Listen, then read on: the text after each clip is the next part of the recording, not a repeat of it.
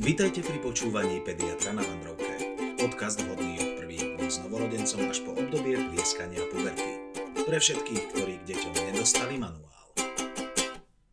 Je práve toľko, kolik je a vy počúvate novú epizódu z vášho obľúbeného podcastu Pediatr na Vandrovke. Milí poslucháči, vítajte, vítajte pri ďalšom dieli. Dnes sa budeme rozprávať s našim verným pediatrom na Vandrovke Jakubom. A.k.a. Dr. X. Čaute.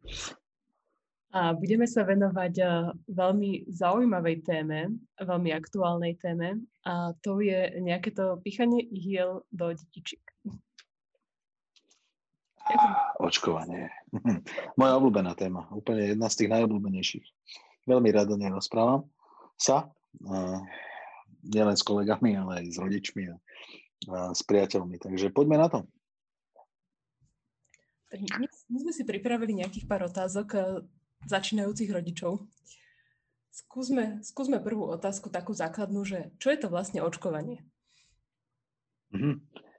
To je dosť dobrá otázka, lebo mám pocit, že, že eh, veľa ľudí si to milí s čipovaním. Ale tu by som rád povedal hneď na úvod, že ak e, niekto za týmto celým podcastom, aktuálne teda týmto dielom, by čakal, že by to malo byť o nejakých dilemách o tom, že či očkovanie, neočkovanie a tak ďalej, tak aby sme si hneď na úvod povedali, že môj názor je taký, že očkovať treba a treba využiť všetky možnosti sa zaočkovať proti chorobám, ktoré, proti ktorým sa zaočkovať vieme.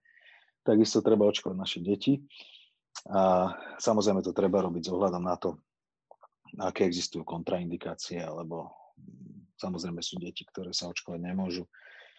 Ľudia, ktorí sa očkovať nemôžu z rôznych zdravotných dôvodov, ale aby sme si to vyjasnili na úvod, nebudeme sa asi veľmi baviť o tom, že prečo áno, prečo nie. Ja som zástanca očkovania. Takže, a čo toto očkovanie je? Očkovanie to je v podstate akýsi nástroj, ktorý je podľa mňa úplne top, čo veda vymyslela v 20. storočí, a akým pripraviť imunitný systém na boj proti nejakej infekcii, ktorá by ho mohla zlikvidovať. Čiže my sa vieme vďaka očkovaniu pripraviť na nejakú infekciu. Čiže očkovanie je v podstate tréning. Je to tréning, eh, pri ktorom eh, do toho imunitného systému alebo imunitné, imunitnému systému ukážeme, ako vyzerá tá baktéria alebo ten vírus a on sa vie na ňo pripraviť. Čiže je to v podstate obrana, je to prevencia a je to niečo podľa mňa výnimočné. Takže to je očkovanie tak v.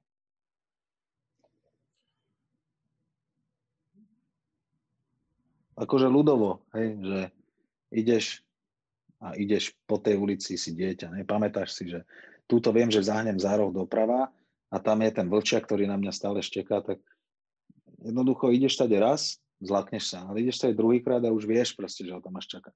To je proste o tom. O tom je očkovanie. Hej, imunitný systém vie, že to príde a, a počka si na to. A je, zachraňuje to kopu životov, zachraňuje to milióny životov na svete, takže, takže tak. Eh, možno by sa mohol skúsiť vysvetliť, ako funguje takéto očkovanie, že na čom je to založené?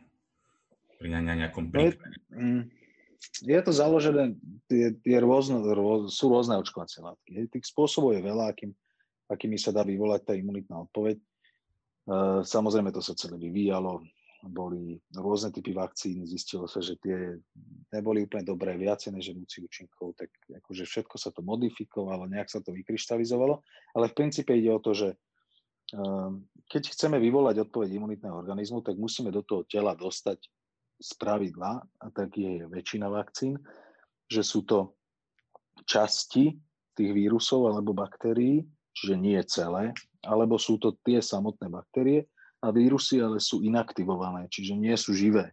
Nie? Samozrejme existujú aj živé vakcíny, tých nie je veľa. Patrí medzi ne napríklad vakcína MMR, čiže čo sú tie osypky, príušnice a rúžienka, tá kombinovaná vakcína.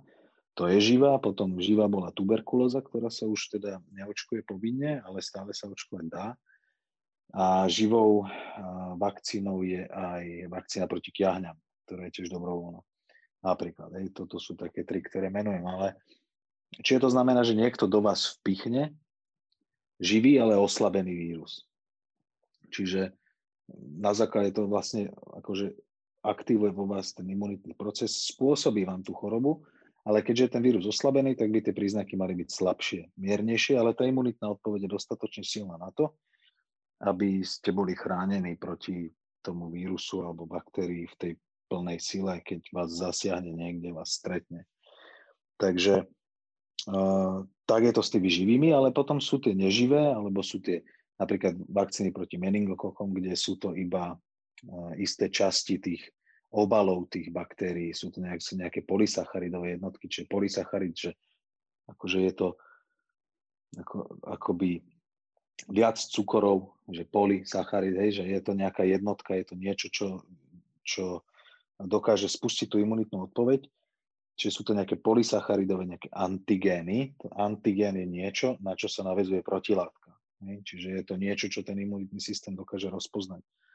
A to sú napríklad meningokokové baktérie, že nie je to samotný meningokok, ale je to iba nejaká časť toho meningokoka, nejaký jeho obal, niečo, čo ten imunitný systém vidí. Takže toto sú tie látky, ktoré sa, sa aplikujú alebo sa vpúšťajú ihlou do svalu alebo do podkožia a tam sa vlastne tým, ten imunitný systém s tým stretne a dokáže si vytvoriť protilátky. Nemusia to byť len tie polysacharidy, môže to byť, môže to byť aj, aj neživé uh, tie baktérie ako také, alebo uh, ich časti, ako som povedal. Takže takto to očkovanie funguje. Jednoducho ten imunitný systém príde, tej kompetentnej bunky si to obzrú, tak ako to bolo bol raz jeden život, tam si ho skenujú, povedia si, že hej, toto je ono, hej, tak to vyzerá, zapamätaj si ho, že keď sem príde o 2 roky, alebo o 3 roky, alebo o 5 rokov, tak budeš vedieť, že to je on. A keď už úplne akože by si to mal zabudnúť, tak vtedy práve niektoré tie očkovania sa opakujú viackrát za sebou, aby si tí kompetentní tam obnovili pamäť. Hej, že, že povedia si, že teba som už niekde videl, ale neviem presne ťa zaradiť, tak na to tam je proste tá posilňovacia dávka, aby to bolo, že áno, teba som už niekde videl, ty si ten, ktorého musím túto odkraglovať, lebo ty ma tu ideš likvidovať. Takže takto fungujú vlastne tie posilňovacie dávky a preto si niečo dávame častejšie, preto si dávame tetanus každých 10 až 15 rokov, lebo jednoducho ten imunitný systém na ňu zabudne, ale to je prirodzené, lebo to, čo nepotrebuješ, tak to zabudneš, tak funguje mozog. A preto, ak sa chceme chrániť, tak väčšina tých vakcín proste sa musí podávať viackrát, aby ten imunitný systém zostal v tej kondícii, aby sa proste trénoval. Takže tak nejak to očkovanie funguje. Ja by som sa ešte možno vrátil k tej rozprávke. Bolo raz jeden život, lebo tiež som to pozeral a podľa mňa teraz by to bolo možno úplne ideálne to púšťať deťom, možno niektorým. Áno, áno. Doteraz si pamätám tie červené krevníky, ako chodili s tými bublinkami, vlastne s kyslíkom. Mali také ruksaky, no, to bolo dobré. A človek ako pozerá, myslí, že rozprávka a potom s odstupom času si na to pospomínal všetko, že aha, že to boli černé krvníky, nosili kyslík do srdca a späť odchádzali bez kyslíku zase nabrať. Nejaké biele krvníky tam zničili s Nie, ja to odporúčam však. Není to tak dávno, čo jeden denník taký slovenský to dával diel za dielom, myslím, a neviem, tak dávno, no. možno to je 10 rokov, alebo 9. Ale to není až tak dávno, takže ja to mám celé doma a je to super, lebo tie deti to majú radi, si to pozrú a potom zistia, že to skutočne dáva zmysel. Je, že veľmi pekné. No? Bol raz jeden. No, krásne rozprávky. Skúsme sa ešte tak zamyslieť eh, nad tým, že vlastne to očkovanie si myslím, že by sme mohli povedať, že je taký moderný vynález uh-huh. našho storočia. A že prečo vlastne očkujem? No, očkujem práve preto, aby som, aby som predchádzal tomu prekvapeniu z toho, že tú chorobu dostanem, keď ju nečakám. Respektíve um, očkovanie je akýsi vlastne, že pasívna imunizácia. Aktívna imunizácia je to, keď keď e, vám povie suseda, že hej, počuje, že moje dieťa ma kiahne, nechceš, aby je tvoje malo, že príď, sa, príď zober ho sem, budú sa spolu hrať, ne? dostane kiahne.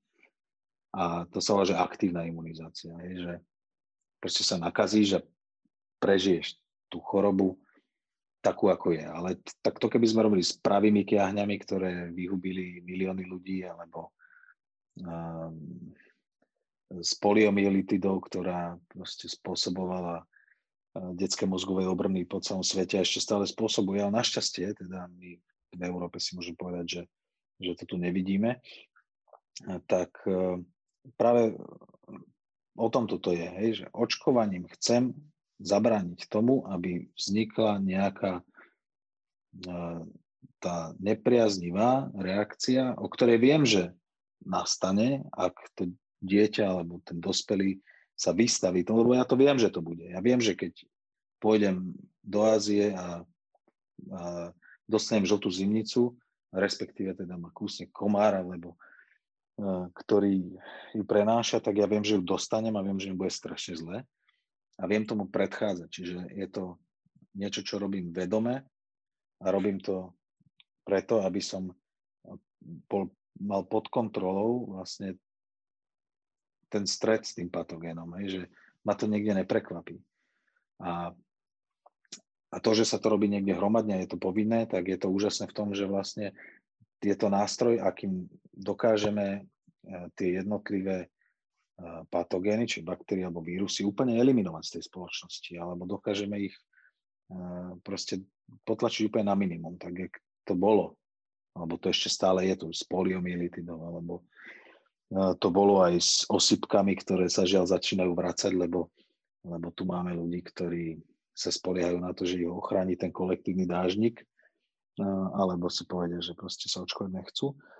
Ale fungovalo to roky a, a čiže očkovanie, očkujeme preto, aby sme neochoreli. Hej? Aby sme proste, ako som povedal, natrénovali ten imunitný systém, a ak sa aj bavíme o tom, že niekto po očkovaní má nejakú reakciu, je to úplne prirodzené, lebo ten imunitný systém naštartuje.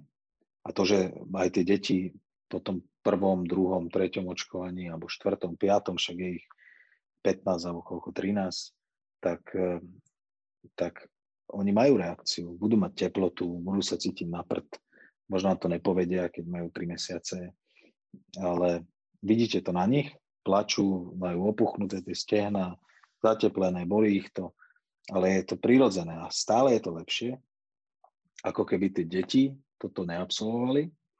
Vy to nepredvídate, lebo vy sa viete na to pripraviť. Viete, že dneska moje dieťa niekto zaočkuje, večer bude mať teplotu. Ja viem, že už keď sa nebude cítiť dobre, viem mu dať niečo proti bolesti, proti teplote, viem mu pomôcť skôr, ako ma to niekde nečakane zastihne a to nechceme. Nikto z nás to nechce, lebo tu deti umierali na, na, na zápaly hrtanovej príchlopky spôsobené hemofilovými infekciami.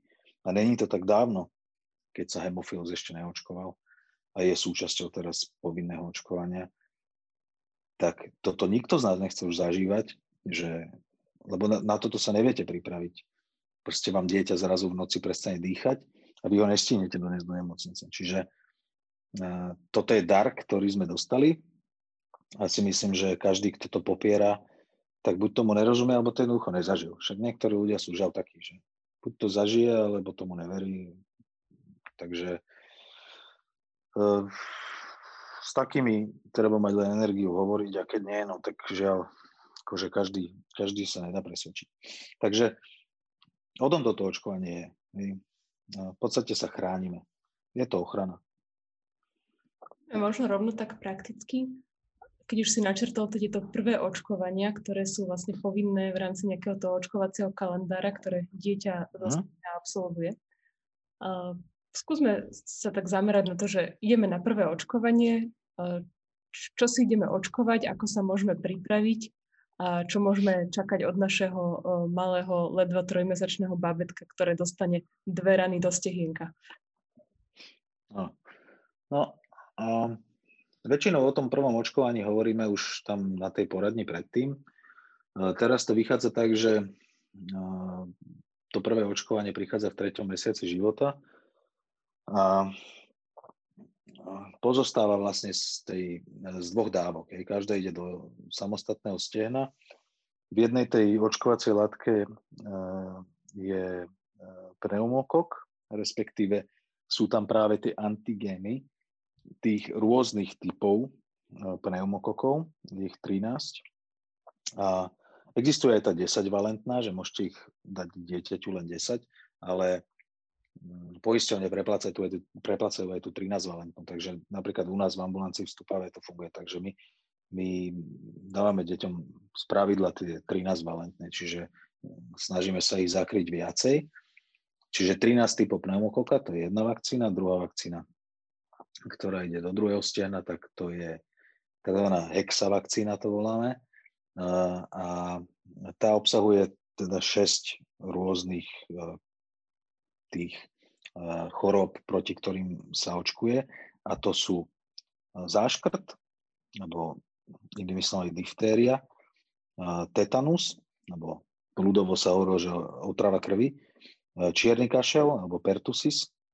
A potom je to vírusová hepatitida B, tie spomínané hemofily, čiže hemofilus typu B, ktorý spôsoboval zápaly hrtanovej príchlopky a je tam ešte tá detská mozgová obrna, ktorá skutočne deti devastovala v tom časnom veku. Takže je to nálož, vy tam máte 6 plus ešte ďalších akože 13 typov pneumokokov, ale v podstate je to pneumokok, tak povedzme si, že 7 rôznych typov chorôb sa očkuje v treťom mesiaci života. a toto je tá vec, ktorá sa opakuje potom o 6 týždňov a o 6 mesiacov. Čiže v 5. mesiaci a potom ešte v 11.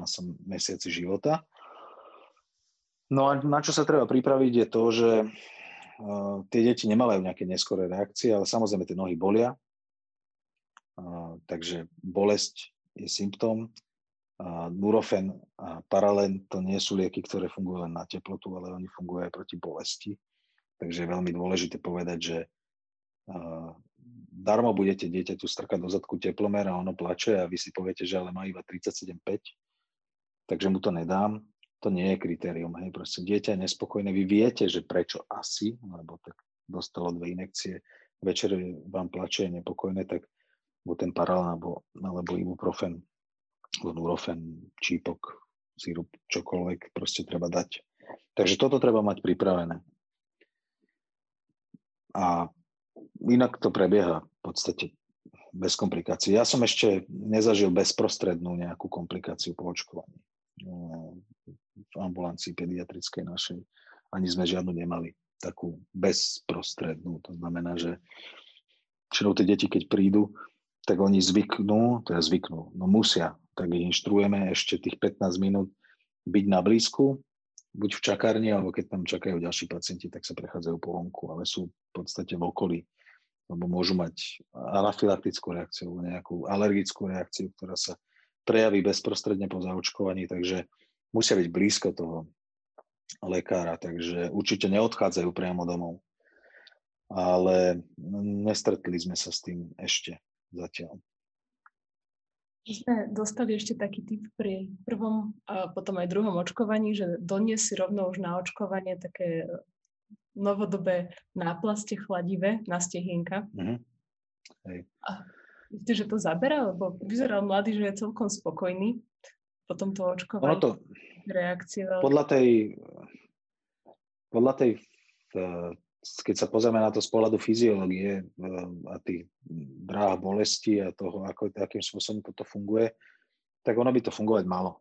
Ja sám s tým nemám skúsenosť takú, že by som to vyskúšal na sebe, ale mm, musím povedať, že viacero rodičov to nosí so sebou, aj to tým deťom proste dávajú a aj keď by to nemalo pomôcť nejakým iným spôsobom, tak minimálne to má ten psychologický efekt, že tí rodičia majú pocit, že urobili preto dieťa maximum v tom, aby ho to čo najmenej trápilo. Takže tak či onak je to prínosom. Ja to určite nejakým spôsobom neobmedzujem, neobmedzujem ani, ani by som nikomu nepovedal, že to je blbosť, že to nerobte. Podľa mňa treba vyskúšať všetko, čo dokáže tomu dieťaťu zlepšiť tú kvalitu vôbec života ako takého a prežiť takúto, takúto skúsenosť. Takže áno, vieme o tom, používajú to a vôbec nie som proti. Hovorím, treba to vyskúšať. Ide totiž aj o to, že, že tie nervové zakončenia v, tom, v tej koži pre tú bolesť sú nejakým spôsobom rozmiestnené a, a oni nie sú na každom mikrometri, hej, že nie je to proste všade. A veľmi závisí aj od toho, že ako sa vám zrovna podarí, lebo to sa nedá uh, vedieť, kam tú ihlu picháš, ale nie, niekedy tie deti neplačú vôbec, lebo jednoducho minieš tie nervové zakončenia, že ich netrafíš presne, alebo netrafíš ich až tak veľmi, že, že tie deti vyskajú od bolesti. Každý má inde prah bolesti a tak ďalej, takže u každého je to, je to proste inak. Ale, ale áno, majú rodičia pocit, že toto je to, čo chcú, tak, tak my s tým nemáme žiaden problém. Treba to vyskúšať. Treba to vyskúšať a, a, a hotovo. Ja by možno zaujímalo k tomu prvému očkovaniu v tých troch mesiacoch, že štandardne asi prídu obidva rodičia s dieťaťom v lekárke a, alebo k mm. lekárovi a ide sa očkovať, že, že kto to znáša horšie, či tí rodičia, alebo to samé dieťa, respektíve, že či už si mal niekedy také, takéto tak, také drsné dieťa, že si ho zaočkoval a pohľadu ti povedal, že to je všetko, že nemáš, nemáš už nič pre mňa, stále skončil si. Také áno, také občas máme. A, a to tak, neviem, to tak vidím raz za tri mesiace také dieťa, že pozera, že, že ako čo, že nič, ne, že akože dobre, tak ešte aspoň tak, aspoň tak žmurkne jedným okom, alebo na chvíľku vykriví jeden ústny kútik, ale sú také deti, ktoré vôbec to neriešia. A nedá sa to paušálne povedať, že či to sú matky alebo otcovia, ktorí to znášajú lepšie. To závisí. Sú páry, ktoré proste matka povie, že vieš čo, ne, tak teraz sa ide očkovať, tak teraz ty tu bude, ty ho držia, idem preč, ja sa na to nemôžem pozerať. A, a niekedy je to proste naopak. Takže ne, nejaký paušál, nemôžem fandiť v tomto ani jednej skupine. Ne. Počas, počas nášho očkovania, ja som čakal v čakárni, do ambulancie môže, mohol ísť iba jeden človek a tak áno, áno, to je teraz vedel, debilný človek, systém. Ale... Človek nič nevidí, len počúvaš a zrazu obrovský krík, tak si povie, že prvá inekcia chvíľku menší krik, druhá, e, tretí menšia a potom taký malá. Hovorím, tak máme za sebou a potom práve, keď som sa pýtal, že jak to bolo sebou, alebo že ten prvý krik bol strašný, tak z toho zvyšlo, že to len Dody ho vážili vtedy, keď najviac kričal. Áno, studená váha, to je podľa mňa oveľa horšie, ako jedna inekcia doste. Tak som si hovoril, že drsný chlapec, dobre to je. Možno nebol je... s výsledkom na tej váhe. No. Takže Čiže Takže takto, no. Prvé očkovanie v troch mesiacoch, to je povinné, že? Áno, to sú tie povinné očkovania. To je, v prípade, však môžeme si... No? Čo v prípade, že rodičia to odmietnú? Sú takí rodičia? Môžu to odmietnúť? Sú takí rodičia. Uh, nie, zo zákona je povinnosť uh, lekára všeobecného hlásiť uh, toto úradom. Čiže pokiaľ sú rodičia, ktorí vyslovene odmietajú povinné očkovanie, ktoré, dané, ktoré teda je dané výlažkou, je to nariadenie hlavného hygienika Slovenskej republiky, tak takýchto hlásime. Čiže môže sa im stať, že dostanú pokutu. My, my máme dostatok takej tej aspoň teda ja mám zatiaľ dosť tej energie takej vnútornej na to, aby som s týmito ľuďmi sa snažil rozprávať. Nie je našťastie veľa, ale verím tomu, že aj starší kolegovia alebo kolegyne po, po rokoch skúseností s ľuďmi jednoducho na to energiu nemajú.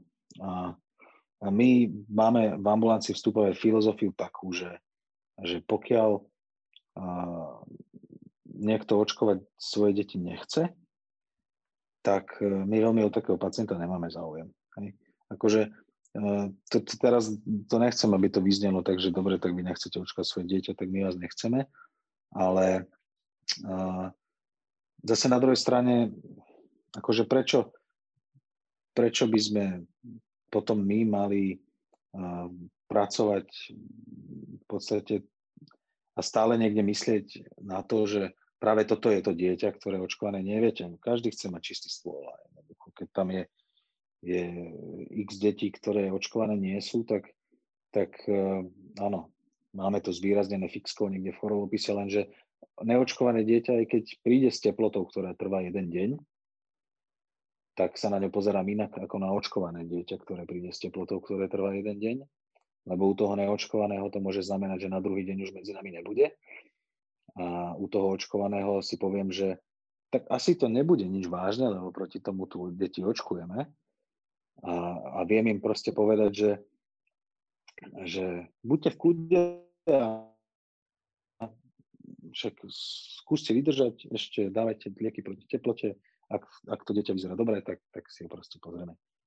Zajtra pozrieme si o dva dní, ak teploty neustúpia, tak máme nejaké odbery a tak ďalej. Ale pri tých neočkovaných deťoch to je proste tragédia. To, tam človek nikdy nevie a hlavne takto je to dané v našej krajine a my nie sme jediní krajiny okolo po celom svete. Existujú povinné očkovania, očkovať treba a my takýmto ľuďom skôr potom navrhujeme nájsť si lekárov, ktorého to nebude problém, lebo u nás to budú počúvať na každej poradni a na každej preventívnej prehliadke a my to vždy budeme zdôrazňovať, že si myslíme, že s tým očkovaním treba začať. Takže aj keď niekto si to rozmyslí a rozmyslí si začať očkovať, keď má dieťa 3 roky, tak aj na toto existujú očkovacie schémy. Nikdy není aj skoro. Hej? Že tie veci sa dajú doočkovať a dá sa to začať očkovať aj v neskôršom veku. Prebrali sme toto prvé očkovania povinného charakteru. Vieš nám povedať eh, pri týchto malinkatých deťoch, eh, aké máme nepovinné očkovania, ktoré sa očkujú práve v týchto prvých týždňoch života, aby mali efekt? Uh, práve v týchto prvých týždňoch také najčastejšie, čo, čo sa očkuje, dávajú to zdravým deťom um, rodičia celkom radi, tak to je očkovanie proti rotavírusu, ktoré sa nepichá, to je jedna jeho výhoda. Mnohé poisťovne ho aj preplácajú, alebo na ňo teda aspoň prispievajú, takže rodičov to až tak veľmi nestojí.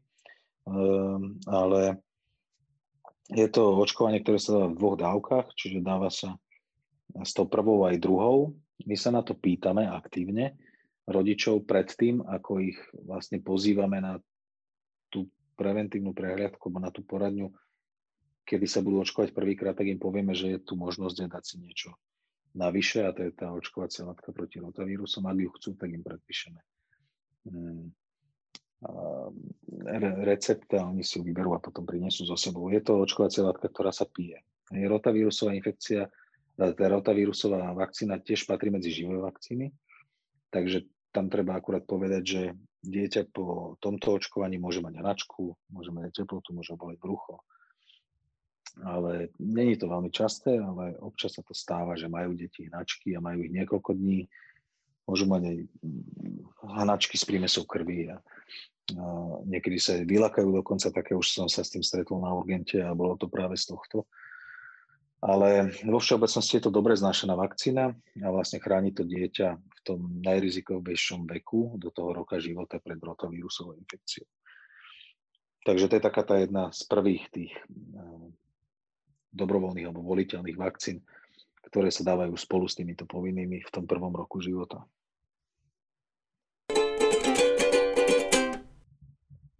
Ak, aké ďalšie vakcíny potom pokračujú, nejaké také významné tomto veku? Um, po prvom roku života je tam uh, taký ten, taká tá prvá alebo najbližšia, to je v 15. mesiaci, mesiaci života, nie skôr, väčšinou dávame to v 15. mesiaci, by to mala byť, je to teda vakcína MMR, ju voláme, čiže morbillimum z rubeola, po slovensky osypky, príušnice, ružienka. Čiže je to trojkombinácia, je to živá vakcína, tá už sa nepícha do stehna, pícha sa spravidlo do ramena, to už sú chodiace deti. A tá sa vlastne potom ešte raz opakuje medzi 4. a 5. rokom života. Takže teda v tom 5. roku života. A toto je vakcína, ktorej sa mnohí ľudia boja a boja sa aj práve preto, lebo, lebo si myslia, že má niečo spoločné s autizmom a neviem s čím všetkým, ale tu by som len povedal, že je to možno práve preto, lebo lebo sa podáva v takom špecifickom veku. Je to zrovna vek, kedy sa u tých detí prejavujú tie rečové schopnosti, začína sa rozvíjať nejako to sociálne správanie a jednoducho to mnohí ľudia začali dávať do spojitosti práve s tou vakcínou, že vtedy nejakým spôsobom sa to prestalo vyvíjať a ten psychomotorický vývin niekde zastal. Ale dokázané to nie je, takže toto je vakcína, ktorá ide v 15. mesiaci života do ramena a opakuje sa potom ešte v 5. roku. A hovoríme aj ľudovo MMR, alebo osypky, mumps, rúžienka. A potom vlastne tie ostatné vakcíny, ktoré prichádzajú, tie povinné v tom živote dieťaťa, tak po tomto MMR prichádza tá druhá dávka v 5. roku následne v 6. roku je preočkovanie e, časti tých troch dvojvakcín, ktoré sa dávali v tom prvom roku života a tam sa v šiestom roku preočkováva záškrt, tetanus, čierny kašel a detská obrna. Čiže je to akási štvorvakcína, ktorá sa potom preočkováva ešte raz v 13. roku života. Čiže opäť záškrt, tetanus, čierny kašel, detská obrna. A od tohto očkovania, ktoré prichádza v tom 13. roku života, sú potom už len povinné respektíve to už ťažko donútiť dospelého človeka poslúchať, ale každých tých 10 až 15 rokov by sme mali preočkovať ten tetanus, ale dáva sa to aj spolu s čiernym kašlom. A potom samozrejme je ešte množstvo takých tých odporúčaných alebo možných voliteľných vakcín, o ktorých si môžeme niečo povedať. Určite áno. Poďme na to. Takže rotavíry sme pokryli, ďalšia taká zaujímavá je e, meningokoky, by som povedala. Meningokoky, no. Áno, meningokok e, to je baktéria. Meningokoková infekcia, kto to nezažil na vlastné oči, tak uh, myslím si, že to nevie akože celkom asi tak absorbovať, ako, ako by bolo možno treba, ale, ale každopádne ja som rád, že ľudia tomu rozumejú a, a majú ten chtič deti zaočkovať aj proti meningokokom. Dokonca sú krajiny v Európskej únii, a nielen v Európskej únii, ale aj na svete, ktoré zaradili očkovanie proti meningokokom medzi povinné očkovania. A tuto u nás na Slovensku sú také dve vakcíny, ktorými očkujeme deti proti meningokokom, lebo tie meningokoky tiež sú rôzne typy. Najčastejší, ktorý sa vyskytuje v Európe, tak to je ten meningokok typu B, a vakcína práve proti tomuto meningokokovi sa dá očkovať už od samého narodenia, hej, teda respektíve od nejakého druhého mesiaca života. Takže sa dá v podstate aplikovať aj spoločne, tým, že je to teda neživá vakcína, tak tie neživé vakcíny môžu ísť spoločne s, s akýmikoľvek inými neživými vakcínami, takže ona sa v podstate dá očkovať už aj s tými prvými inekciami, len to by sme mali potom dieťa stehno, stehno a ešte neviem ruka, hej, že by chudák dostal tri inekcie, ale takto to chodí. Inak e, ja viem z vlastnej skúsenosti, že to tak chodí napríklad v Belgicku, hej, alebo aj v iných európskych krajinách. A, takže to sú meningokoky, ktoré sa dajú očkovať už od útleho veku. Pokiaľ dieťa proti meningokokovi očkujete e, do dvoch rokov, tak dostane tri dávky že prvú, druhú o 6 mesiacov a tretiu ešte s odstupom času po roku, ale pokiaľ začnete očkovať e, až po dvoch rokoch života, tak dáte meningokoka tohto B-čkového e,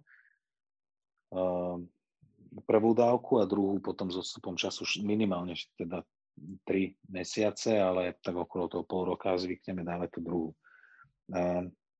Potom je tu ešte ten druhý meningokok, respektíve tá druhá vakcína proti meningokokom, ktorá obsahuje serotypy A, C, Y a dvojité V a to sú tie typy meningokokov, ktoré sa práve nevyskytujú v najväčšej miere, alebo nie sú najčastejšie v Európe, ale sú najčastejšie v Ázii, v Afrike, v Amerike. A tá sa takisto dá očkovať už e, od útleho veku, od, ale v podstate nie až od tých najmenších detí od 6. mesiaca. A, tá sa u týchto najmenších sa očkuje v dvoch dávkach a potom u detí od toho vyššieho veku tam stačí už iba jedna dávka. Takže toto sú vlastne dve vakcíny u nás, také, ktoré by som vyzdvihol proti meningokokovým infekciám. A si myslím, že by si to ľudia mali dať, alebo respektíve by to mali dať tým svojim deťom zaočkovať, lebo dostať meningokokovú infekciu znamená 50 na 50 šanca, že vaše dieťa prežije a aj tých 50, čo prežije, tak e, tam 80% z nich má trvalé následky nejakého typu. Hej. Čiže je to skutočne choroba, ktorá, ktorá je veľmi, veľmi, veľmi taká agresívna a dokáže, dokáže nečakane a veľmi rýchlo dieťa zabiť. A nielen dieťa, aj dospelého. Takže... By som sa možno opýtal, hovoril si, že meningokok je baktéria, ktorá dokáže zabiť dieťa naše, alebo niekoho dieťa. Prečo je potom napríklad toto očkovanie nepovinné u nás? Respektíve, kedy sa určuje, ktoré očkovanie je povinné, dobrovoľné a napríklad si spomínal, že v Belgicku to je v tých povinných a štandardných očkovaniach napríklad u nás nie je. No, Dobrá. ja, ne, áno, to je moc dobrá otázka. Ne, akože tu je veľa aspektov. Podľa mňa, akože čo mám povedať, že peniaze, alebo mám povedať, že sme malá, mladá krajina, ktorá proste do tohto nevyspela a riešime tu iné problémy, neviem. Jednoducho, keď chcete svoje dieťa, ktoré má, neviem, 5 rokov alebo 3 roky zaočkovať eh, a pokryť ho obidvoma týmito vakcínami, tak vás to proste bude stať 250 eur. A keby toto očkovanie mali hradiť naše zdravotné poisťovne, a mali by ho hradiť paušálne pre všetkých, teda že bolo by to povinné očkovanie, tak pri tom počte detí, ktoré tu sú, tak by zaplatili asi dosť veľa peňazí farmaceutickým firmám za to, že im tú očkovaciu látku podáme. Pritom tá incidencia alebo ten výskyt toho ochorenia v tej populácii je relatívne nízky. Akože my sa stretneme s meningokokom na urgente alebo v, v, v nemocnici u nás Bratislavskej detskej. Možno máme 8 detských pacientov alebo 10 za rok. Čiže není to ako chrípka, není to ako COVID, není to ako, ako hemofil alebo pneumokok. Ale zase na druhej strane, ak to je, tak je to poriadne. Hej? Že ak to dieťa s týmto príde, tak my vieme, že z tých 8 proste 4 umrú. A to si povieme, že že to bol ten lepší rok a, a majú trvalé následky. Takže je to otrasné. Akože neviem, prečo je to takto. Ja by som bol za, keby to jednoducho bolo povinné. Ale je to drahé. Takže ja si myslím, že keď to niekde inde, niekde to ide a tuto to nejde, tak asi problémom sú peniaze a nejaká byrokracia. Nič iné. Tam je asi vlastne ešte nebezpečné na tejto chorobe, že to zo začiatku vyzerá ako nejaká bežná chrípka. Áno, bolesť hlavy, teplota a v podstate, hej no. Ono to, to je tak, že keď tu poviem niekde, že bolesť hlavy, teplota môže vyzerať ako meningokok, áno, môže. Žiaľ je to tak. A môže byť dieťa, ktoré má meningokoka, má hnačku má teplotu 38,5. Akože to, to sa nedá mm, nejako predvídať. O to je to horšie. A je to bakteriálna infekcia, čiže príde to nečakane v tom, že není to ako pri tých vírusových, že vám povedia, že no, mladý je chorý, ale ešte má doma ďalších dvoch súrodencov a tí tiež majú sopel, teplotu a kašel, lebo všetci sú chorí, lebo takto je u tých vírusových. Ak niekto doma ochorie, tak v relatívne krátkom čase ochorie celá domácnosť. Hej, tak to je s chrípkou, s covidom, tak to je s rinovírusmi, adenovírusmi, tak je to aj s rotavírusmi, hej, so, so všetkými týmito vírusmi. Ale tieto baktérie, to je úplne akože, to je iný model proste. Tam, tam to nevidíme. Tam jednoducho jedno dieťa v domácnosti, jeden človek v domácnosti je chorý a ostatní sú fit. Tak to zaváňa nejakou bakteriálnou infekciou.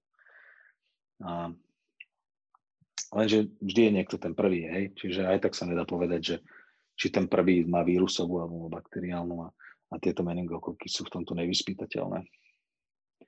Takže dávať si treba pozor. ak dieťaťu vadí svetlo, boli ho hlava, nevie zohnúť hlavu dopredu, že mu ťahá krk, čiže je vystreté, ako keby zjedlo pravitko. A ak sa objavia nejaké flaky na koži pri tom, alebo nejaký výsel, nejaké červené bodky, modriny, niečo podobné, tak, tak treba volať sanitku alebo utekať do nemocnice. Lebo to sú také tie klasické príznaky tej meningokokovej infekcie. No posledná otázka k týmto meningokokom. Je nejaký odporúčaný vek, e, kedy to dieťa dá zaočkovať? Najrizikovejšia skupina sú deti, ktoré e, prvýkrát idú do kolektívu, čiže ja by som to odporúčal, aj to odporúčam e, v tom veku do tých troch rokov. Tieto krajiny iné, kde to je povinné, tak tam to možno dávajú skôr práve preto, že my sme ako krajina na svete podľa mňa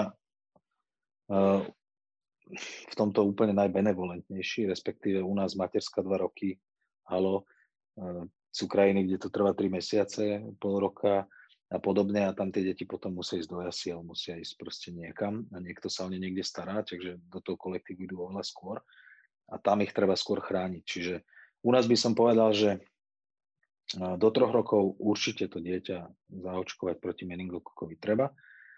A ak máte staršie dieťa, tak potom taká tá druhá riziková skupina, kde je ten výskyt zvýšený, tak to sú tínedžeri, ktorí sú dlho hore v noci, majú zlý režim, chcú žurovať, oslavovať, neviem čo, začínajú sa zbližovať, boskávať, chodiť na diskotéky, sú vyčerpaní, lebo všetko je dôležitejšie ako spánok a jednoducho ten organizmus je vtedy oslabený a, a tam ten meningokok vie zauradovať. Sme možno mohli spomenúť eh, druhú, eh, ďalšiu takú zaujímavú vakcínu, ktorá je pomerne novodobá, ešte za našich mladých čias neexistovala. A to je no. HPV. Eh, HPV, áno, HPV, alebo teda ten ľudský papilomavírus, ktorý spôsobuje to vlastne pohľadná choroba, ktorá dokáže zmeniť tie bunky tých pohľavných orgánov tak, že až teda vznikajú tej prekancerózy, tie bunky sa zmenia a sú náchylné na vznik e, malignity alebo teda nejakého, nejaké rakoviny. A to sa nebavíme len o rakovine krčky, krčka maternice, kvôli ktorej vlastne toto celé vzniklo a ja, ja tomu veľmi fandím. Dá sa proti HPV očkovať, dajú sa očkovať deti dokonca medzi 12. a 13. rokom života, ak sa začne s tou očkovacou schémou, tak e, tú základnú prepláca poisťovňa, ale existujú aj rozšírené vakcíny, ale za tie si treba priplatiť. Nie je to lacné, tam sa bavíme o, o sumách, ktoré sa pohybujú medzi 100 až 200 eur. A tú dávku treba opakovať aspoň raz. No ale hovoríme o tom, že je to prevencia vzniku rakovina, rakoviny krčka maternice, ale nie len toho. Hej. Tie formy toho pohľadného styku sú rôzne a takisto aj tie rakoviny sú rôzne. Hej. Čiže bavíme sa aj o rakovine hrtana, hltana, ale teda najmä o rakovine krčka maternice. Takže vakcína proti HPV sa netýka len dievčat. Vôbec nie. Týka sa aj chlapcov, ktorí dokážu HPV prenášať. Ja by som povedal, že toto je vec, ktorá by mala byť povinná je dobrovoľná, ale stále viac a viac ľudí, a ja sa to u nás v ambulancii si ju pýta, a my s nimi o tom hovoríme, hlavne keď teda máme tie deti na tých prevenciách, tak to rodičom rozprávame a oni sú za to a dávajú deti očkovať. Takže za to som aj ja veľmi rád. Jednoducho je to na mieste a treba. Dobre, teraz sme si prešli nejaké tie dobrovoľné očkovania že aj v začiatku, keď sme sa bavili o tých povinných očkovaniach, si spomínal nejaké, ktoré už nie sú povinné. V, v akom prípade sa z povinného očkovania stáva dobrovoľ? Keď na základe... Tuberkulózu zrušili, tuším, v roku 2011. Ešte viem, že náš syn to stihol absolvovať. To sa zvyklo očkovať na štvrtý deň, v podstate ešte, ešte v pôrodnici. A, mm, Ide o to, že to bola vlastne tiež živá vakcína a e, dokázala zabiť, respektíve vážne poškodiť tie deti, ktoré mali ťažký vrodený kombinovaný imunodeficit. Čiže mali takú vrodenú chybu imunity, pri ktorej vlastne nemali ani protilátky si nevedeli tvoriť, nemali proste vôbec bunkovú imunitu, takže nedokázali vlastne sa s tým vysporiadať. A, keď sa zaočkovali v tomto veku proti tejto chorobe, tak jednoducho sa u nich rozvinulo naplno a, a, a mohli skončiť a častokrát aj končili smrťou. Takže preto vlastne niekto si povedal, že, a to je možno aj z tohto pohľadu dobré rozhodnutie, že sa to už očkovať nebude, aj keď ja si osobne myslím, že si mohli povedať, že OK, bude sa to očkovať neskôr. Hej? Že posuňme to očkovanie na, na pol rok, alebo posuňme ho na rok, alebo neviem kedy.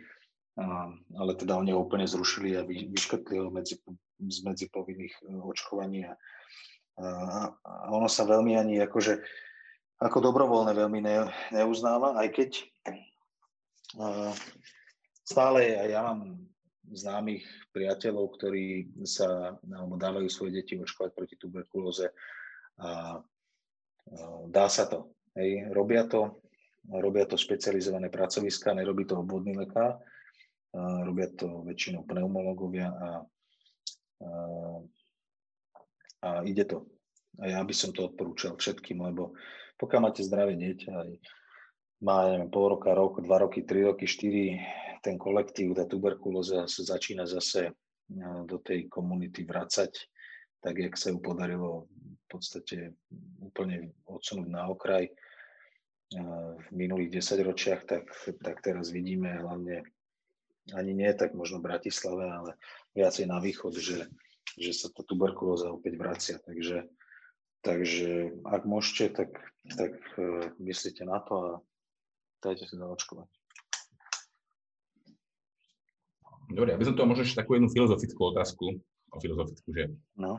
že čo si myslíš, prečo rodičia, ktorí boli v osnovnom detstve zaočkovaní a prešli si všetkými tými povinnými očkovaniami, Vraj im to možno aj pomohlo, boli zdraví, vyrástli, zrazu majú deti a tí deti nedajú očkovať. Alebo tí rodičia si nepamätajú, že prešli tými všetkými očkovania. Ja neviem prečo. Ja skutočne neviem. Lebo tu tá mentalita niekedy je naozaj taká, že, že u nás na Slovensku mám pocit, že tá veda nemá žiadnu váhu.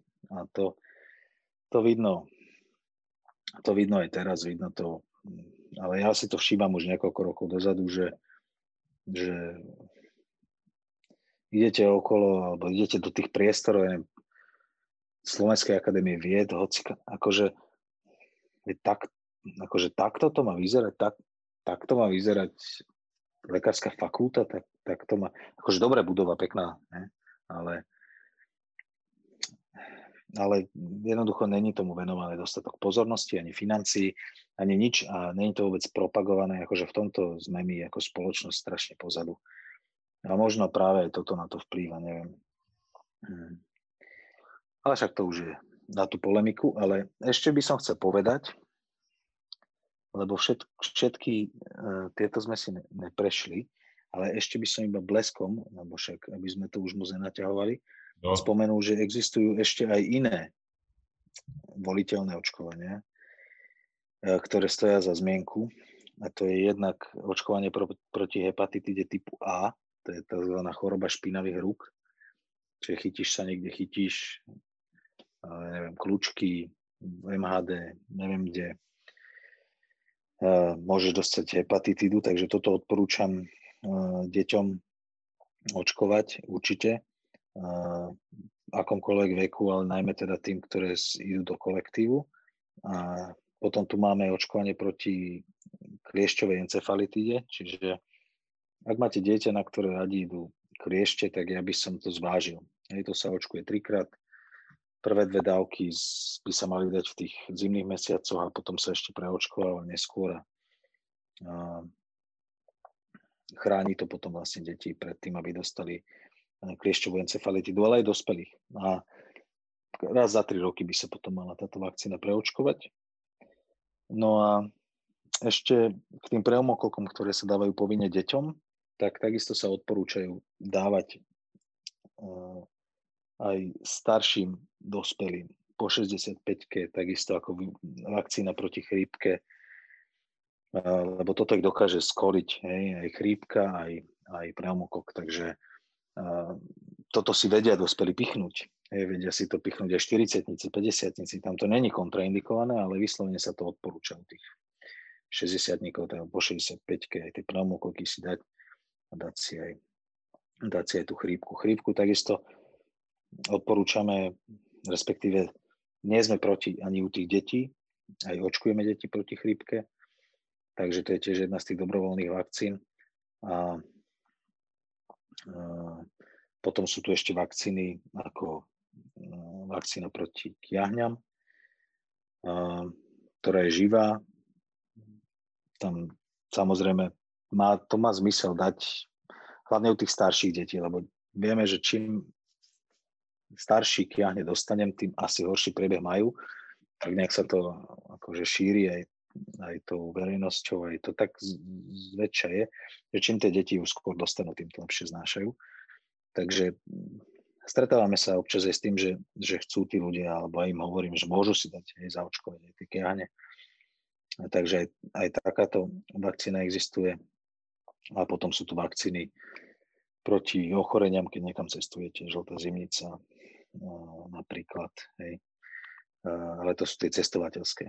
A viete, tu by som len povedal, že, že koľko je takých, ktorí išli niekam, cestovali po svete a bez minútia oka si dali pichnúť vakcínu proti žltej zimnici alebo proti nejakému brušnému týfusu a teraz povedia, že do toho covidu ich niekto nutí. No, tak eh, áno, možno keď tým bude podmienená dovolenka v Egypte, tak sa dajú zaočkovať oni. Ale uh, treba to zvážiť a treba počúvať tie, tie, tie a čítať hlavne a, a venovať sa tým, tým zdrojom, ktoré sú skutočne overené a, a, a očkovať, čo sa dá, podľa mňa. Takže toľko ešte k tým dobrovoľným uh, očkovaniam, ktoré som chcel spomenúť hlavne u tých detí. Záverečný odkaz pre antivaxerov.